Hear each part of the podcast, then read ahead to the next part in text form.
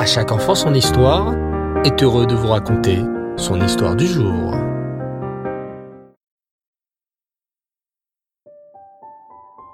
Bonsoir les enfants et Reftov, j'espère que vous allez bien. Bao Hashem. Ce soir, j'aimerais vous parler d'un très grand sadique, dont c'est la Iloula ce soir, le neuf qui se lève. Et d'ailleurs, vous remarquerez quelque chose de très particulier. C'est que ce sadique est né et niftar le même jour. Exactement comme Moshe Rabbeinu, qui est né le 7 Adar et qui est remonté chez Hachem un 7 Adar. Le tzaddik de ce soir est lui aussi né le 9 qui se lève et il est niftar un 9 qui se lève. Ce tzaddik dont j'aimerais vous parler, on l'appelait communément l'Admoraim Tsaï. Il y a eu en tout sept rabbis dans la dynastie Chabad.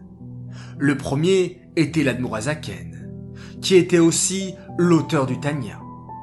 Son fils devint le deuxième rabbi et s'appelait l'Admour Ahem Tsaï. Le vrai nom de l'Admour Ahem Tsaï était Dovber. Depuis qu'il était petit, Dovber aimait étudier la Torah et accomplir les mitzvot. Plus tard, en grandissant, on vit que le petit Dovber adorait écouter la chassidoute, les secrets cachés de la Torah, la partie profonde de la Torah. Rabbi Dovber, qu'on appelait aussi l'Admoraim Tsaï, eh oui, aimait tant la chassidoute qu'on disait sur lui que s'il se coupait le doigt, ce n'est pas du sang qui sortirait, mais de la chassidoute. Waouh Quand Rabbi Dovber étudiait la Torah, il avait une telle force de concentration qu'il n'entendait plus rien autour de lui. Quand Rabbi Dovber était plongé dans l'étude ou la prière, il était totalement inconscient de ce qu'il y avait autour de lui. Il arriva même un jour un événement incroyable dans la vie de Rabbi Dovber et qui va nous enseigner une très grande leçon dans notre vie de tous les jours. Vous voulez le savoir? Alors écoutez attentivement cette histoire. Un jour, Rabbi Dovber était occupé à étudier la Torah dans sa chambre. À côté de lui dormait son petit bébé dans le berceau. Soudain, le bébé se réveilla et se mit à pleurer. Le petit bébé de Rabbi Dovber avait certainement faim et pleurait, pleurait, pleurait. Mais Rabbi Dovber était si profondément concentré dans son étude qu'il n'entendit pas les pleurs de son bébé. À l'étage juste au-dessus vivait l'Admorazaken, le père de Rabbi Dovber. Lui aussi était occupé à étudier la Torah. Mais quand il entendit la voix du bébé en train de pleurer, que fit l'Admorazaken Il ferma son livre de Torah, descendit les escaliers, pénétra dans la chambre de Rabbi Dovber et vit le pauvre bébé de Rabbi Dovber en train de pleurer.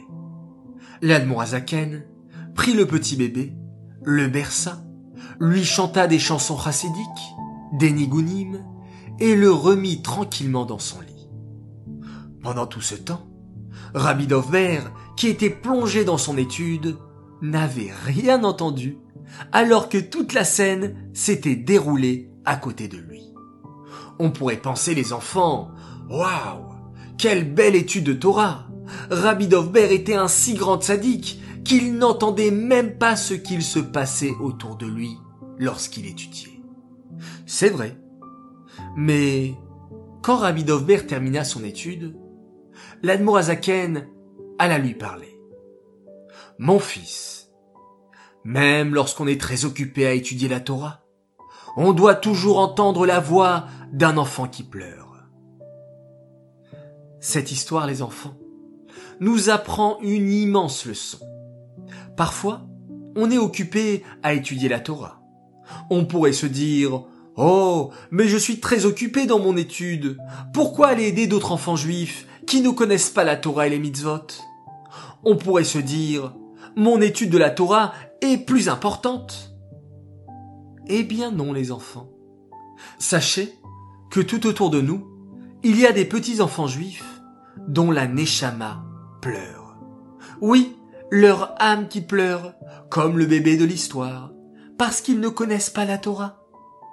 Alors, même si on est très occupé, on doit être prêt à aider ses enfants et leur apprendre les mitzvot, même de très facile. Faire le modéani le matin, le schéma le soir, mettre une petite pièce dans la tzedaka. On apprend de l'histoire de Rabbi Dovber, dont c'est la Iloula, ce soir le neuf qui se lève, que lorsqu'un enfant juif pleure, on doit entendre sa peine et l'aider à tout prix. J'aimerais dédicacer cette histoire les Nishmat, Bluria Bat David, Aléa Shalom. J'aimerais souhaiter deux grands Mazal. Alors tout d'abord un immense Mazal Tov à une fille extraordinaire. C'est le petit cœur de sa maman. Elle s'appelle Noah Abi. Alors Mazal Tov à toi Noah, de la part de tes frères David Aviel et Neria Aaron, ainsi que de ta grande sœur Anaël.